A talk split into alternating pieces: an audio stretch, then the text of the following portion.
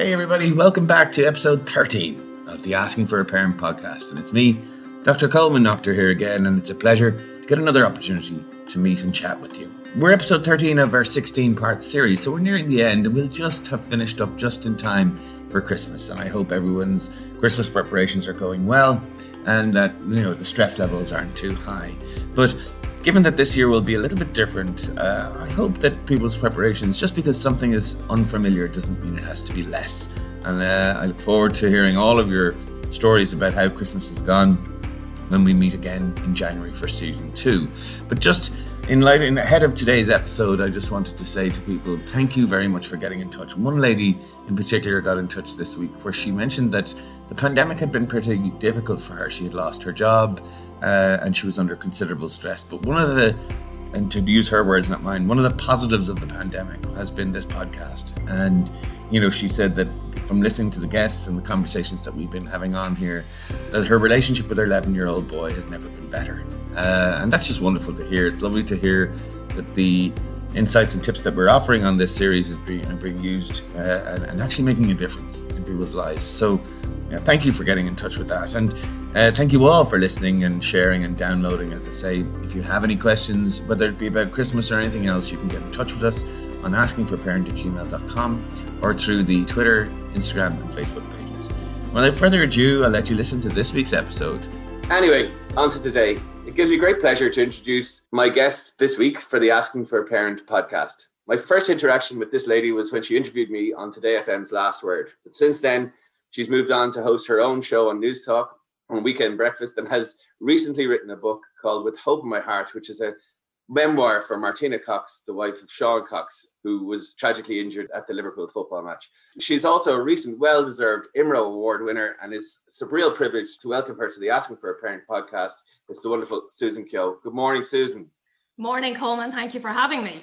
How are you? How are you surviving this these strange times?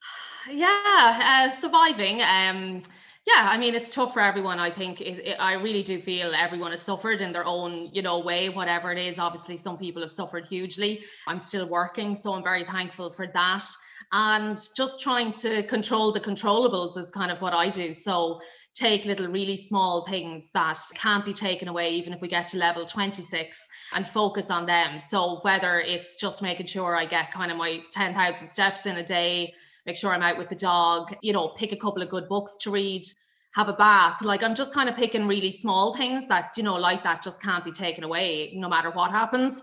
And that gives me some focus. And I think that's all we can do really at the minute, you know. Absolutely. And a busy time for you with the the book. Can you tell us a little bit about it?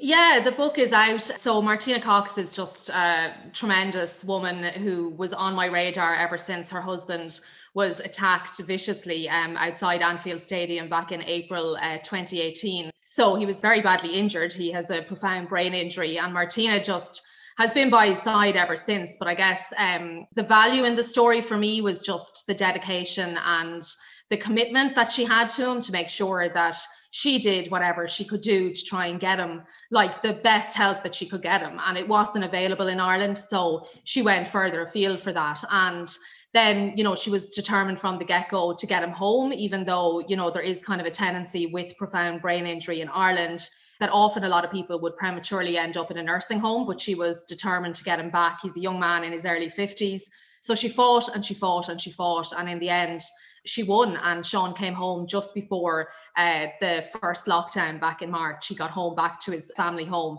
uh, considering he left two and a half years before that, you know, and never came home. He was in hospital for two and a half years. So she's just always really impressed me for lots of reasons. She's really strong. She's hugely resilient brilliant mother, brilliant wife. So um, during lockdown, we wrote her memoir. And I think I actually think it's going to appeal to an awful lot of people, particularly now coming out of coronavirus, because I think some of the lessons that she learned on her journey are really applicable now to where people are at. So the story is really basically one of when the rug gets pulled from underneath your life with no notice at all, and how then you find it in yourself to manage.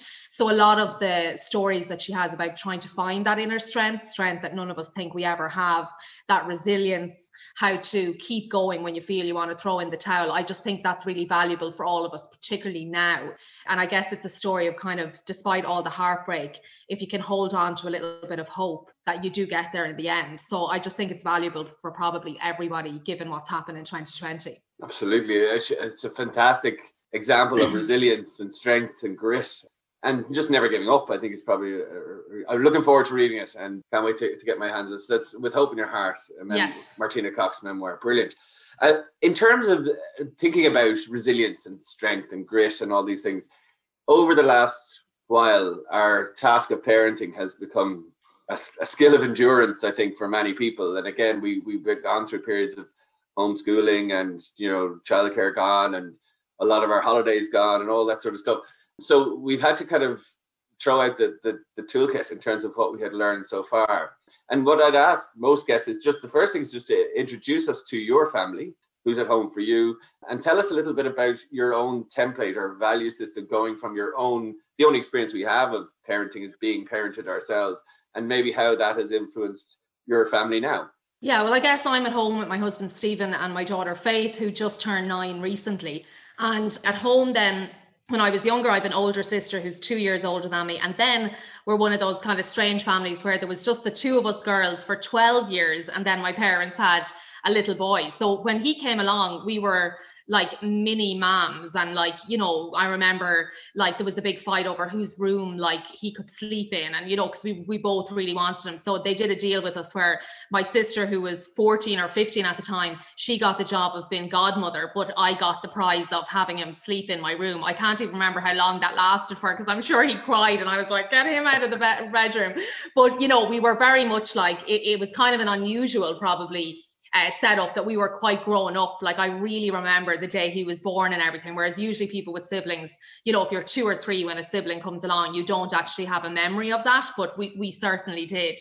But you know, I had a very kind of normal, very happy childhood in the 80s. And I suppose like the parenting kind of templates that we would have had would have been one where you know we we were probably generally quite good so there wasn't a whole lot of like active parenting to have to do. And in some ways i think like you know it was all very nuanced. There was just things that we knew we couldn't do like and red lines that we just couldn't cross. And i we didn't really cross them. So like i don't really have any like there was never any major rows or you know anyone in major trouble. I don't think we really pushed it that much. Now we probably did then when we got to teenage years.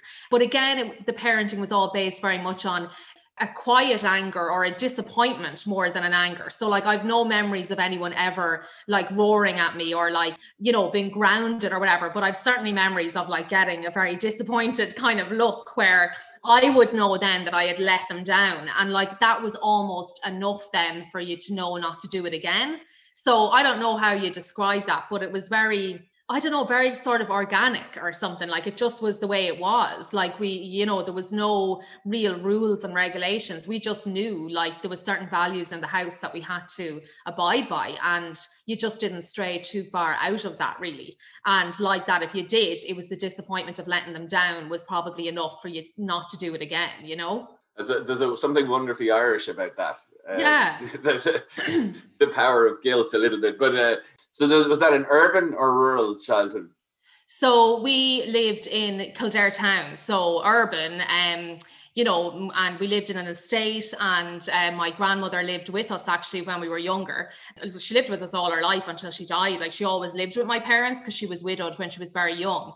So in some ways, I guess like she would have probably been stricter than my parents, and I don't know whether my parents would have like maybe eased up a little bit because you know because they you know so if we were asking could we go out somewhere or whatever she would probably as a much older woman would have been like i don't think they should go there. But my mom always i think didn't want her to rule the roost that way. Like it was important that she wasn't calling all the shots just because she might have been coming from a different place. So i think my mom used to have to kind of explain to her a lot you know this is what like they're able to go there you know they can go there from 16 or whatever it was so maybe that maybe if my granny didn't live with us possibly my parents would have been slightly stricter but i felt like they had to balance all of that out because she would, would have been quite strict Excellent. And and from the point of view of what are the bits of that experience that you've taken into your own uh, role as parent for the last nine years? like I try to follow that in the sense that like my instinct is to always not be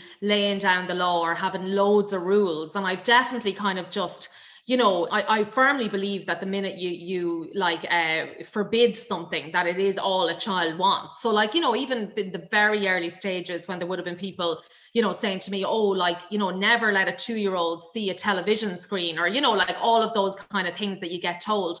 Like I very much just had an approach where you know, if there was never a sweet to be seen in this house, surely by the time she'd get to five or six, like sweets would have become like an obsession for her because it's almost like that contraband that like someone just wants to get their hand on. And similarly, like if we had no TV in the house or whatever, if she went into someone else's house, she probably wouldn't be able to talk to them because she'd be looking at this TV in the corner. So I kind of very much, I was never like really, really strict. I just had, I tried to just use that approach of being like, yes, things in small doses. Like, so if she likes a cartoon, she can watch a cartoon and then the telly goes off and like just try and keep it you know like and i think that came from my parents so you know that there wasn't a list of rules and regulations or in this house you don't do this and in this house you don't do that like i did just try and kind of find an organic way of parenting if that's the right expression for it, but just something that feels natural to everybody.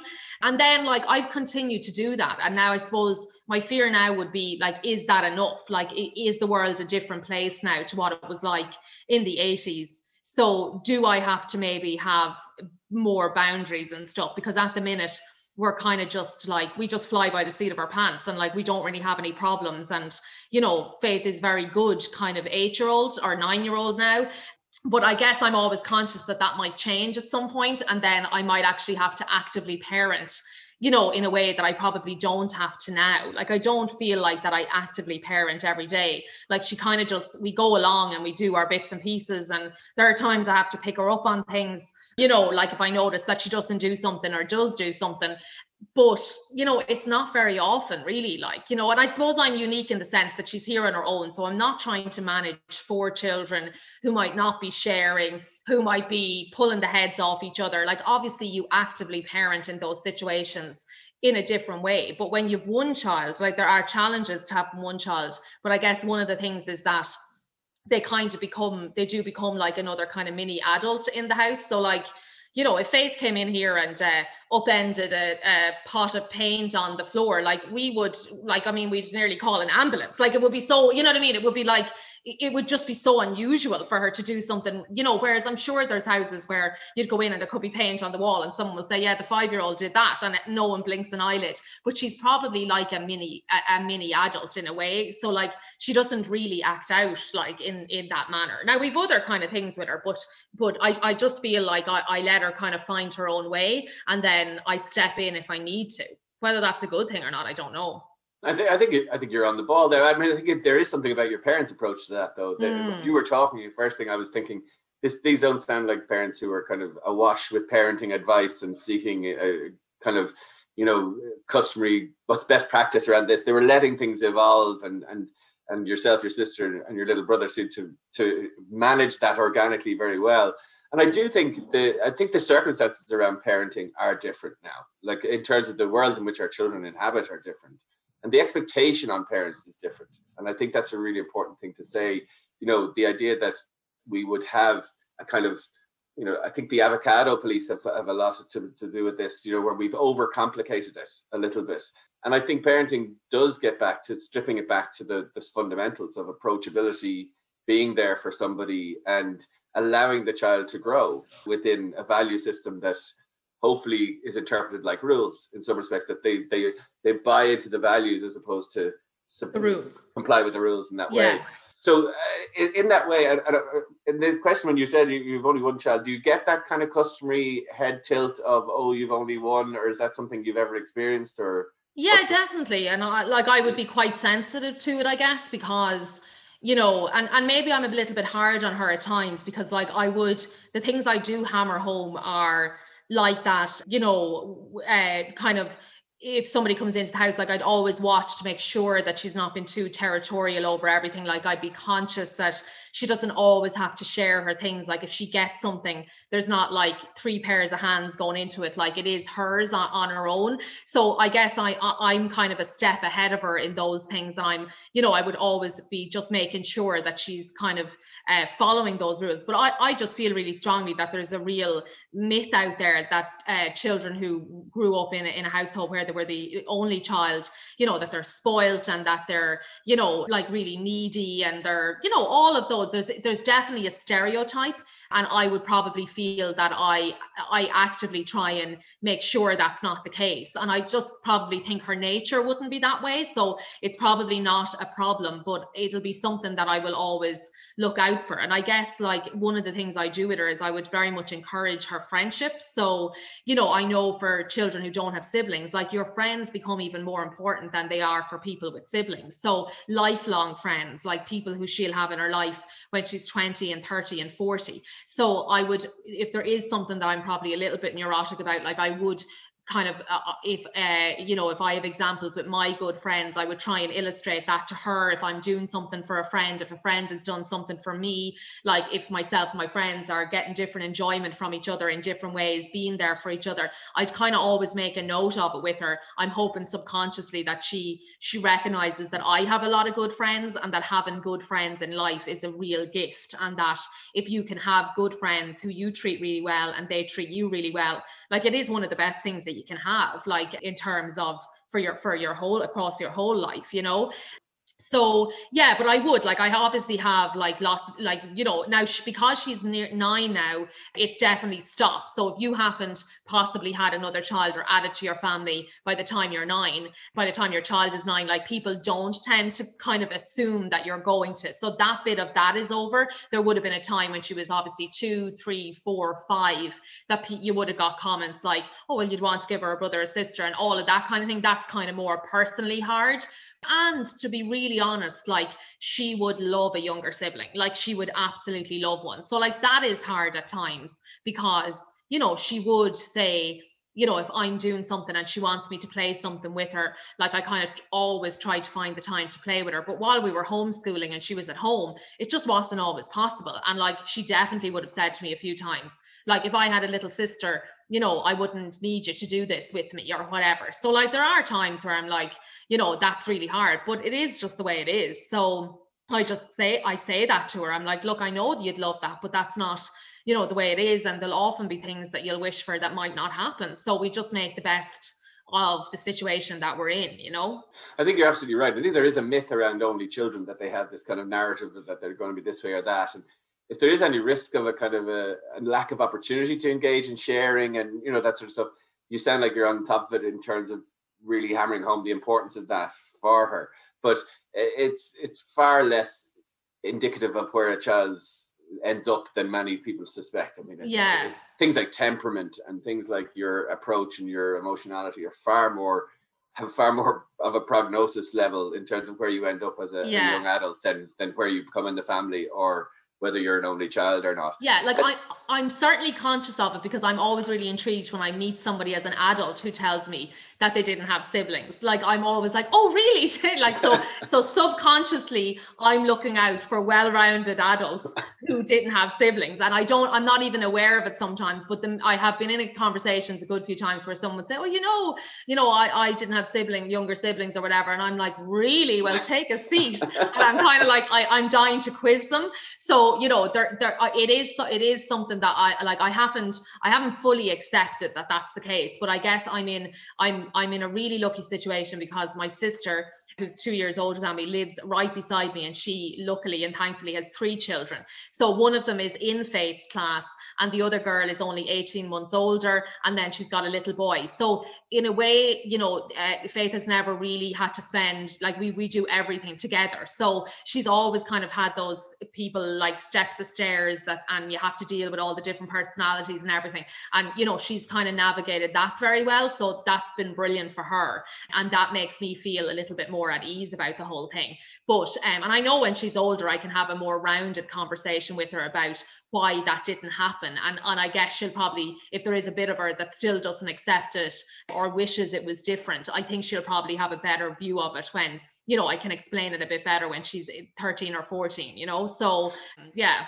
Well, rest assured, there are plenty well-rounded adults who were only children, and I can tell you that for a fact. Uh, and and I think, as I say, with, the, with that setup with the cousins so nearby, I mean, that's yeah, it seems almost idyllic. It's like yeah, no, it is. We're siblings. so lucky. Yeah, we're um, really, really lucky. So, Susan, and, and the Asking for a Parent podcast, we usually ask people to bring kind of three questions or not even questions or challenges, but things that they, they sometimes think about in terms of parenting and the role of parenting. And it's again something relatable that listeners can maybe experience with as well. So, what would be the things that would cross your mind when you're thinking about the parenting task or role or responsibility? Well, I guess that that thing of resilience that we've just been talking about is a real thing for me because I suppose this year we've all had learned some lessons about being resilient and you know being able to do things that we thought we'd never be able to do and digging deep at times where you know you wouldn't have thought that you had it in you. So I think resilience has always been a bit of a buzzword I know around children, but for me it's always been the thing that I would like to give her as a gift. Like, you know, I would like to make sure that by the time if she has to deal with her own global pandemic when she's in her 30s or if she's to deal whatever it might, might be in her 20s or teenage years i would love to think that i had helped her somehow to build a resilience kind of or use a resilience muscle because i definitely think it's something that if you're not flexing it like you know you're if you're not using it it's kind of hard then when you really need it. Like so i would like her to be resilient kind of you know nine times out of ten and then you know on that day when something really goes wrong on her that it won't be such a jump for her to be able to find those tools to deal with it and i guess it came into my head because you know, there was one day about a week ago where we were coming home from school and she got out of the back of the car and went to walk for the door. And I said, Faith, you've left your school bag in, in the back of the car. And she kind of looked at me and she was like, You and daddy are just so different. And I said, What do you mean? And she said, Daddy would be saying to me, Let me take your bag. Give me that bag. Let me carry that for you. You know, and she started imitating my husband, who would be like that with her. And I know it's only a really small thing and they're only small for so long. But in a way, I want her to start having little skills that she will start to need. So, like whether it is making her own bed in the morning, picking clothes up off the floor, carry, being responsible for your own school bag, and um, not just coming home. Oh, I think I left my coat in school. Like all those little things, I think they're they're indicative of bigger things. Like when she gets older. So, like I would often have to say to my husband, like you know, like let her do a little bit more for herself because like she is nine now. So like it's only two or three years where she'll be forced to do a little bit more for herself. And I don't want her to feel like the sky is falling in because there isn't someone to carry her school bag, you know, out of secondary school for her. Like, so that is kind of what I mean by resilience. Because I think for most of us parents, your instinct is to do as much for them as you can because you're mad about them and they're only small for so long. So you kind of rush to to to fix everything and to do everything. And then you kind of sometimes have to take a step back and say this isn't serving them well you know? Absolutely. And i think the two things you're describing there are similar but a little bit different. One is independence and one mm. is resilience. And okay, yes. they come hand in hand but they're a little bit different. The resilience is your ability to to bounce back from adversity from the point of view of seeing something proportionately with and reacting in a way that that it deserves. So it does involve kind of having a good idea of priorities and what's important and not sweating the small stuff. That's what makes us resilient. Independence is again that kind of self-organization piece and taking on roles akin to where your development is, which is a little bit different, but would each would help each other, if that makes sense. So the more independent you are, the more resilient you more, more than likely will be. So the key here, Susan, is the concept of surmountable stress and that's what children need. Children need surmountable stress. So the idea that if, if you have to work at something to, to work it out, the sense of accomplishment that comes with working it out yourself is what children need to boost their self-worth, self-belief, and self-value. And the self-worth, self-belief, and self-value are cornerstones to resilience because what will make you respond differently to somebody's to something happening in your life is how you view yourself So uh, to give an example, if there's two girls and they're at their lockers and they're 13 years of age, and one is Mary and one is Anne, and let's say their friend Sophie walks past, and Mary says, Hi, Sophie, and Sophie ignores her. And Anne says, Hi, Sophie, and Sophie ignores her. Let's say Mary's kind of anxious and she's really stressed. Why does Sophie not like me? Why is she not talking to me? And she spends the next seven hours pondering what she did wrong and why what's this happened. Anne, and the, the second girl, on the other hand, says, kind of screw you, Sophie, and gets on with hmm. her day. The difference between those two children or young people is a sense of themselves the second kid knows I did nothing wrong here. I know who I am. And so that's that's where resilience comes into. It is about the relationship with yourself. So your ability like if, if something goes wrong for me in a therapy session, I sometimes if somebody said you're a rubbish therapist and slammed the door and left, I would say well, I'm not going to retire on the basis of this hour, but I go down and try and reassure myself that I'm doing my best and I've helped people in the past and I hopefully helped more people than I've hindered. And usually, what I used to do is actually look through thank you cards and re- reimburse my own belief in my own ability and say, right, that wasn't the greatest hour of my life, but I'll, I'll get that back. And those are resilience things. They're about seeing things proportionately, but you have to experience surmountable stress to develop those skills. Does that make sense? So it does make sense. So how do I do that with her now then? If you know like if I want her to be like Anne in that situation who's able to say like, you know, screw you Sophie, like I know I'm happy in myself. I know it's nothing I did. Like how do as at, at 8 or 9, how do you kind of start to start together to get there if you know what I mean? I, I think for the first off and this is one of the things that I've been noticing culturally is a problem we're very much focused on external variables. So, how good are you at things? Are you a good singer, dancer, camogie player, blah, blah, blah?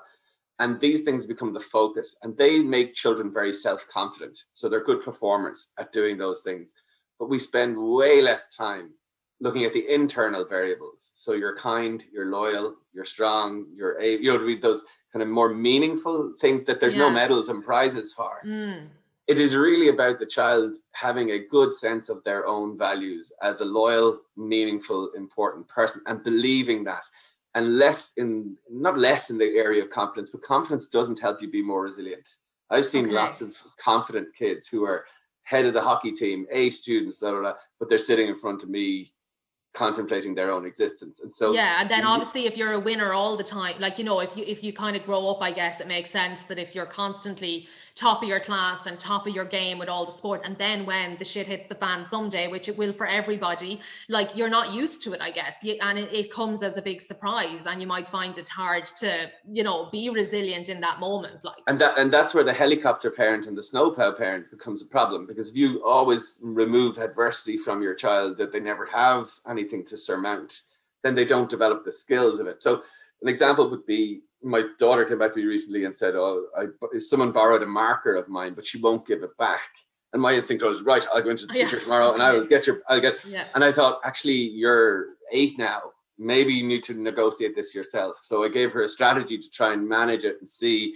And day one didn't work, day two, but she got it back on day three. But the, me biting my tongue from saying, "I'm just going to go in and get that for you," yes, was it was causing her stress, but not anything that she couldn't manage. She wasn't staying up at night. And so it's about allowing the child, stepping back and allowing the child to do that. And so, so when her dad is coming out of the car, it's fine that he brings her, her bag when she's in junior infants and senior infants, but maybe teaching her to remind herself of her own bag and her own need to do that would be encouraging her to build that skill. Do you know what I mean? Yes. From the point of yeah, view. Yeah, yeah, yeah. But but that the surmountable stress is something that it's the skill of the parenting role here is pacing that.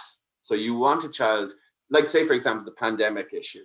The skill in the pandemic issue is having your child to be vigilant around coughing, social distance, and sanitizing their hands. But you don't want them up all night worrying about the death toll numbers. So you have to give them a, a level of exposure that allows them to develop a skill set, but not overwhelm them. Okay. And the skill is being able to do that. And oftentimes we get that wrong. So we go, okay, I overwhelmed her there. That was too much. I gave her, I need to pull that back, or else maybe I can push this a little bit further. And it is trial and error, and we don't get it right all the time. But we have to kind of see how a child manages something first and allow them to try and fail and then get them to fail better or get them to, you know, to encourage, but rather than jumping in. And it's the jumping in, and it comes back to this very simple kind of formula for happiness, which is expectation minus reality equals happiness. And largely, we are in charge of our children's expectations of both themselves and other people. Mm. And the more we keep that in check with reality, the gap is going to be far less. Whereas if, if you're saying Faith's idea, her expectation is that her dad will bring her school bag into her when she's in third year, then she's going to be unhappy about it but it doesn't happen. And so that's the capacity. So what you're trying to do is manage the expectations. And parenting is about stepping back. And I, Yeah. I've said this in the, the podcast before. The role, it, it's a really unusual role because your goal, Susan, is to become redundant. Mm. When you're no longer needed, you've done your job right. Yes. You know I mean? And so Yeah. it is about stepping back. It's a bit like being a therapist or being a nurse. You know, when someone is able to do it for themselves, you do your job well. Yeah, And- and I think like you know potentially like I do like the challenge. It is a little bit more challenging again with one child at home because you know if there was two or three, they would all have to find their you know like you couldn't expect your bag to be carried all the time or you know a drink to be on the table when you wanted a glass of water. Like you would kind of just someone would be fighting a fire in a corner and you'd get up and do your own things because that's what naturally happens in a family when other siblings come along. So I suppose like my biggest fear would be that some of the things that we kind of do for faith, I would never want her to replace like for her to basically expect that from her peers or her friends so that you know that that should be getting out of a car someday and she'd be like to her friend did you not get my bag? Like I mean? i'm like that's not going to make for a good friendship. Like so that is where i go in my worst moments. I'm like we really need to teach like this girl really is going to need her friends. Like you know i'm conscious like that and it's a real natural thing but like i am conscious that someday you know we will be old and like faith won't have brothers and sisters to you know be with. So like i'm i'm hoping she is just good friendships like and that's the other thing i wanted to talk about because i think there is a way of encouraging that and that can be a difficult thing to navigate sometimes as well you know Uh, the friendship issue has gotten way more complex than it Yes. was when you or I were in Yeah. school. And the playground politics are phenomenally more complex than they were Yeah. before. So the idea of membership to groups and territorialism and best friends and all that sort of stuff, it, it is almost impossible to keep ahead of that. And what I would say to you is, especially for, for faith, what I would notice is that children are getting older younger. So issues that we would have seen in second year of secondary school, we now see in fifth and sixth class in primary Yes. school, and that's issues around body image, issues around bullying, issues around you know uh, entry into puberty and sexuality, all, all those sorts of things. So it is something we have to be on top of, and I'm I'm glad you brought it up because I think it's an important thing for us not to get over involved in. We can't be negotiating our children's friendships for them and maybe through the the play date phenomena of the last few years we have disabled children from making their own connections and we've maybe disabled them a little bit socially from that point of view but they have to be considerably more socially savvy than they would have done before. And and again what i'd say to you is teaching your child to be as able to read those situations as best as possible. There's a few quick wins you can do and i would always say first of all avoid friendships in threes because they Yes. always cause ructions, right? yeah Because if you're in a three part relationship, there'll always be a case where you say you can only have one friend on sleepover. So one has to be left out. And it'll all it might even alternate between the three, but it always causes ruction. So if you can have twos or fours, that's the way to go. And I would always kind of avoid that. The territorialism is can be, I mean, it's very useful in terms of a, in the sense of safety. You're my best friend and I'm yours. But where there's a dominant and passive relationship, it's ne- never good for either. Do you know what I mean? Okay, for one yeah. is kind of calling the shots and the other's following, because it encourages a kind of sense of bossiness and and submissiveness. And your children uh, have have been in those relationships for years, but they've never like no flower ever grew in the shadow of a tree in the sense of the, the passive person doesn't get to develop that. So always being kind of mindful that those relationships are some way on an equal footing in terms of that there's they, they Yes. The dramas are always both ways and expect the drama. The drama is going to happen. There's no Yeah. way of getting around that. Yeah, no, for sure. And like, I think you're right. Like, I think these things happen much earlier. Like, I'm surprised already in third class, like that, I am starting to see, you know, like there, there are definitely cliques emerging and groups emerging. And I guess my approach to it is to try and, you know, to try and always encourage faith, you know, to, to stop, stop even using the two words best friend. Like, I try and kind of nearly ban that because I would often tell her that you know my friends in life now like i know a lot of people do have friends from primary school but the chances are that her lifelong friends you know could possibly be from secondary school or college. So that not to be putting all of her eggs in one basket like deciding that there's one girl who you know she can't live without kind of thing like that to try and to to give time to everybody like that because you know in 6 months time then everything changes and that girl that she put all her kind of uh, emotions involved in is gone to another group group and then you're left and you might have maybe not treated other people well in that interim and then you're trying to make up ground you know? So like i try and tell her that you know everyone is equal in her class. And like you know she is she's in a mixed school but certainly now by third class like while she gets great crack out of all of the lads like her friends are girls. Like you know mm. she doesn't have a very close friend who's a boy. I think that's probably just it, it's probably the way it, it is for a lot of people. Um so i just try to encourage her to have all of the girls on an equal footing like and that for her to give time you know to, to everyone not to dismiss anybody you know to, that she really doesn't know these girls really really well that like you know there could be someone next year she might find she's got a real link with you know or a real common interest with or whatever. So you know, I, I, I, but, but again, you can't, you don't have any control over it because they go off to school and, you know, sometimes you hear even very little. There'll be other days you might hear.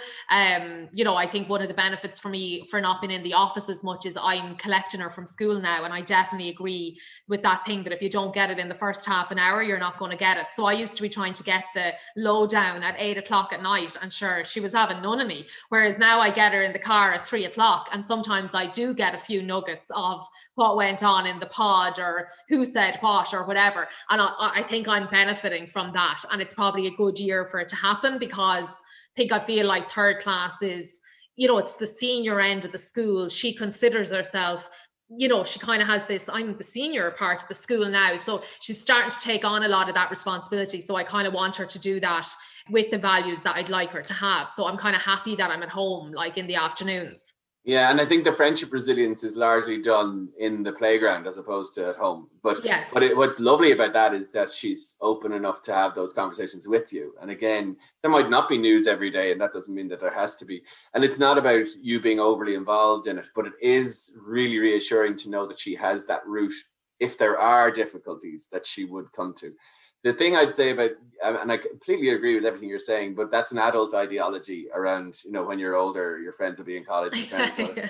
uh, and I always say children want to be popular children, they don't want to be popular adults. So from yeah. the point of view of that's that's just falling on deaf ears. I can tell you that from the start. Yes, like yeah, like it's in the same way she thinks I'm 100. You know, like as in the idea of being an adult and having adult friends. She's like, oh my god, like life goes as far as sixth class and then it stops, you know, like as in everything revolves around primary school, you know. So, so you might have problems convincing her of that. But I, I think from the point of view of ex- encouraging this sense of, and I would, uh, this lovely exercise you can do is uh, called the solar system of support, right? So you put yourself as the sun in the middle of the solar system and you draw these rings around it. And you talk about who's on the closest ring, so mom, dad, maybe a cousin or something, and then who's on the next ring and the next ring. And the idea is that you have lots of friends that have different purposes. That you know, we have friends who I enjoy with, and I go to a Leinster match with, and I have a crack with, and everything else. But they're not maybe the people who I'd ring if I ran out of petrol at three in the morning. Do you know what I mean? Yes. They're different purposes, and that it's actually okay to have have friendships that have that serve different purposes for us. So there might be fun friends, safe friends, good friends, close friends, and that it's not just about territory. It's about what friendships offer us. And beginning that conversation allows you to kind of dilute the intensity of the best friend territorialism issue, if that makes sense. And it's just a, little bit more relatable to her about where she's at now in her life as opposed to in the future, because nine year olds just are not good forward thinkers from yes. the point of view of that. And and so making it relatable to where she is now. But uh, again, I think the resilience and the self worth issue is really important in the friendship thing as well what what what people tend to fall into a cycle of is if a child if she gets excluded from a group for no reason other than she's not the flavor of that day the child will then think is this something to do with me? And they will then go into the next group and they go into the next group saying look i'm just happy to be here. I don't have any opinions. I don't have any views. I just want to be here right? And naturally the group will take advantage of that and treat her badly and she may well be kind of disposed of from a friendship yes. point of view from that as well the counterintuitive thing is when you go into a friendship, you have to own your own value, even and especially when you're feeling at your lowest. You know, you, you have okay. to go in saying, You're lucky to have me. Okay. I'm really kind, I'm really good, I'm really funny. I'm really, and it's so counterintuitive, but it is the only way that you can break that cycle of and I've seen this so many times where children have gotten into that. It must be something to do with me. And you know, teenage uh, girls and, and in teenage years, they just have very it's very arbitrary exclusion. There might be no reason for it other than and we've been best friends for two years and all of a sudden she's not talking to me anymore. And yeah. you know, all that sort of stuff. So it does come back to her believing in her own value. And I think if you're investing in her friendship resilience, it's still back to that stuff. Yeah. And I guess like the, the, the reason it's so hard is that's such a thin line between teaching a child that there's consequences to you know their actions. And then at the same time you're telling them that like you know if somebody drops them from a friend group it's really you know it isn't they shouldn't look you know at themselves and go wonder what they did. So you know it's it's almost like uh, you know, it's just very hard to because I would often say to Faith, like, you know, I would often try to tell her that, like, if you do something, there are consequences to doing something. So, whether it is that you're unkind to somebody, there may be a consequence to that, or, you know, if you don't treat someone very well, or whatever it might be. Um, and then at the same time, like you say, it can be so arbitrary, or there could be no reason why sometimes might someone might get shoved out of, of these groups when they start to happen um, at the end of primary school or whatever. But you know, and then to be kind of her, well, it's nothing you did, you know, so it's kind, mm. it's almost like two different things. I can see that that's a bit of a challenge, like, it's you a, know, it's a huge challenge. It's a huge challenge for the young person who is the victim of that exclusion mm. because there's no reason for it. And the only reason they can come up with is themselves. Do you yes. know what I mean? That that's mm. that becomes the natural assumption. And in order to protect her from not coming to that conclusion, it is about setting in that value system. And the, the other question is how do I make my child value themselves without being arrogant or you know yes. the, other, the other side of it and it, it's about resilience is about having an authentic relationship with yourself that reflects authenticity and accuracy so it's not about being special and special yes. at everything because by definition we can't all be special yeah but it is about knowing what your values are and making them more than just medals prizes you know and and cosmetic things but more about your own sense of self. And, and and which which brings me to the next issue which is kind of when we are becoming such a performative society and this uh, i think you might have had a question around screens the, the, yes yeah. the migration onto that and it follows on from this point. What's called the what i would call the tinderization of society means that we have to put our best foot forward. We have to and we have to have it in a snapshot of profile picture funny yes. line humorous thing. And it means that our interactions with the world are very front of house. There's swipe left or swipe right. Whether you what you present yourself as. So it encourages us to become more and more performative, but it becomes we become less and less internal looking yes. at ourselves as in terms of our own value. We we look at life. How can I sell myself better rather than how can I promote what's important to me? Okay, yeah, that makes perfect sense. And the real issue, what we've got to watch out for teenagers, is that that performance society doesn't determine value and Faith is nine now. She'll be getting into the screen thing soon enough, I'd imagine. And and it, it will it, currency will be, you know, this is the important stuff. It's followers, it's friends, it's filters, it's the look, yeah. The and you have got to put the basis of the value system in before she goes online. Okay, that, yeah. That, there, that there's a counter culture within her own value system that says, yeah, that's maybe some of it, but there's other values here as well that aren't Instagrammable or they're not, you know, they're yes. not going to get me likes, they're not going to get me followers, but they're still really important. Yeah, and we had an interesting experience with that during lockdown when she watched something to do with a dog or a cat. I can't really remember, but she watched it on YouTube and like on youtube um you know one video can go to another video and like a few minutes later you're in some down some dark hole. But she saw something that really upset her. I didn't even see what it was but it was a dog i think that was injured or had been left on the side of the road or something like that and that day, that night, she asked myself and Stephen, would we um take like we, we have a smart TV. So if you want to go into YouTube on the TV, you can. Like I don't even really know how to do it, but it's there. And she asked us, would we take YouTube off our TV because she never ever wanted to go on YouTube again because that video upset her so much. And about like two months after that, she said to me one day, um, uh, like bear in mind, this was one video and one viewing of YouTube, but she said to me one day, I'm so glad I don't watch YouTube anymore because my life is so much better now. Like she had watched YouTube once and she saw that video, but it really stuck with her. Like it really stuck with her. So I kind of used that as an opening then. And that day I said to her, you know, you know that often children will get a phone maybe when they go to secondary school.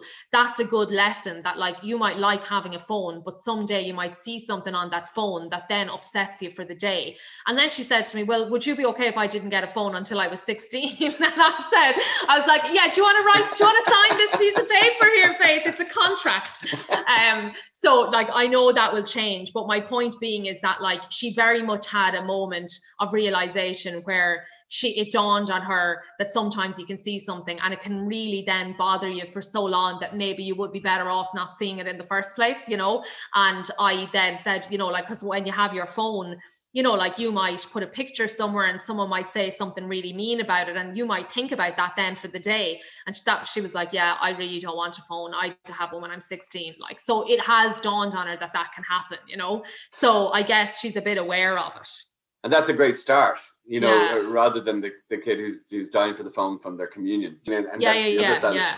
i would say that you know again in terms of the, the template of the influence from outside is phenomenal when it gets to teenage years but don't underestimate your own value as parents. it's still we still hold the kind of major uh, uh the trump card i hate okay. using that term anymore but you know in terms of yes. our influence we, we, we still the culture of home and value are really important. And even though the we're never we're not being taken over by tablets, you know, the, the issue is you still have that voice.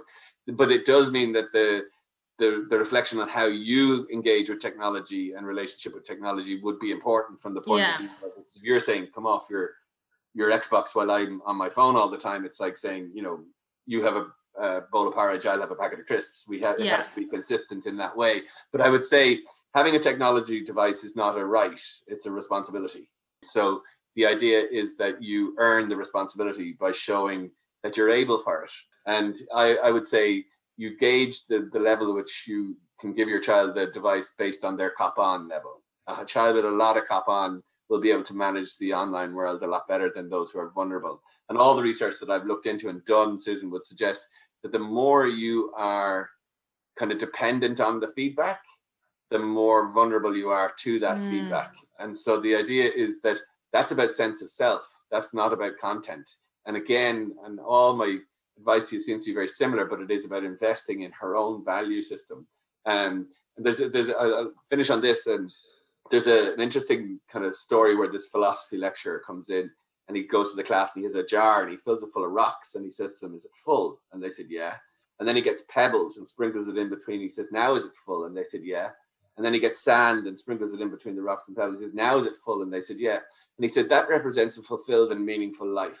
The rocks are the really important things, like your family, your friends, your health, and your intimate friendships. The pebbles are the what class you, you're in, what school you do, how you're getting your marks, your results, the job you have. And the sand is the cosmetic rubbish that's really not that important. But in order to feel, feel fulfilled, you must know what is your rock, what is your pebble, and what is sand. Mm. And for a girl who's entering into the world where, where faith is, she's going to be sold a lot of sand and it's going to be promoted as the most important thing. If she fills her life up with sand, she won't have room for rocks and pebbles. And your role is to show her this is a rock, this is pebble, this is sand. And if she can prioritize those proportionately, that's resilience. Do you know what I mean? That's what yeah, it is. Yeah, that's incredible. That's such a good lesson. Like that really is like like like I I might do that with her. Like as in like it's really though you can see it. It makes perfect sense, you know. Mm. Um, and it is definitely something because you know, I think it is really important at a certain age, you know, at parent teacher meetings and stuff, like teachers would say to me, you know, when she was younger, Faith uh, responds really well to positive what is the word? Is it affirmation or mm, positive mm, mm. yeah and and even then like you know so i i would have been like okay that's great but i know that that can't be like a skill for eh, like for life as you go on. You can't always only be happy when people are telling you like you can't always only be happy based on the feedback that you get you know? So i remember hearing that like when she was in kind of uh, senior infants, I think. And I remember saying to myself, you know, I want her to be uh, like a little bit less that way, even next year, the following year. And I'm kind of glad now as she's gotten to eight or nine, like she doesn't need somebody to, she, she'll be good even if somebody isn't constantly saying to her, it's great that you're good. Like I didn't want her to always get a star or a whatever they're given out in school, because then you feel, kind of feel they're only following it to get the, the reward, whereas you kind of want them to do it for themselves as opposed to just for the the compliment or and that kind of follows through i think for everything for an online life because if you're doing things online only to be received well by people or for likes and shares then you can see how that's going to be a problem for someone who's 14 who it won't always go the way they want it to go you know absolutely and it's about rewarding effort not outcome mm. you know i think that's that's a real that's a kind of a message for all of us really in that yeah, sense yeah. of but I mean, in terms of everything that you talked about, I think you you're doing a fabulous job in terms of trying to prepare her for what is a tricky period. I mean, she's nine, yeah. she's she's hitting the teenager time now. So uh, yeah, just let her carry her own bag a little bit more and get her get those rocks, pebbles, and sands sorted. But but that is an interesting conversation to have with her because then you can keep coming back to it and say, you know, Faith, is this a pebble or a sand or rock? Yes. And and it'll just help you not sweat the small stuff. You know yeah, I mean? absolutely. Um, yeah, no, that's really good advice. That's really, really good advice. Listen, we've run out of time, but Susan Keogh, thank you ever so much for giving your time to the, the Asking for a Parent podcast. It's been a fabulous chat. I really enjoyed it. And best of luck with the busy few months ahead with the book and everything else. We'll wish you well and look forward to reading it. Thanks Susan so much Keogh. for having me. Thank you so much. All the best. Thanks, Colman. That's great. Thank you. And that was the lovely Susan there talking to us about her experiences of being a parent. And, you know, I think she brought up some really interesting issues around relationships with an only child and trying to foster independence. And again, those differences around, you know, trying to create resilience and friendships and then the worries about potentially engaging in social media and technology. So there were really some great conversations there, and I hope you got something from it because I surely enjoyed and always do enjoy my conversations with Susan. Our next episode will be available uh, this Sunday, and that's the listeners' questions episode with my friend from uh, Big School, Dr. Malie Coyne, who'll be joining me to record our listeners' questions episodes. And then our final episode of our parenting interview will be with Shane Smith in the following week, who's a dad, primary school teacher, and heavily involved in children's sport. And that's a brilliant episode, so don't miss that. Uh, and then our final listeners' questions episode will be. Uh, we'll have a surprise guest on for that, and that promises to be a great one as well. So, as we gear up for Christmas, I hope you're doing well, the stress levels are in check, and that everything is going according to plan. And if it's not, I hope you're managing it well. And well, listen, we'll talk to you next time, but until then, Stay safe, take care, and bye for now.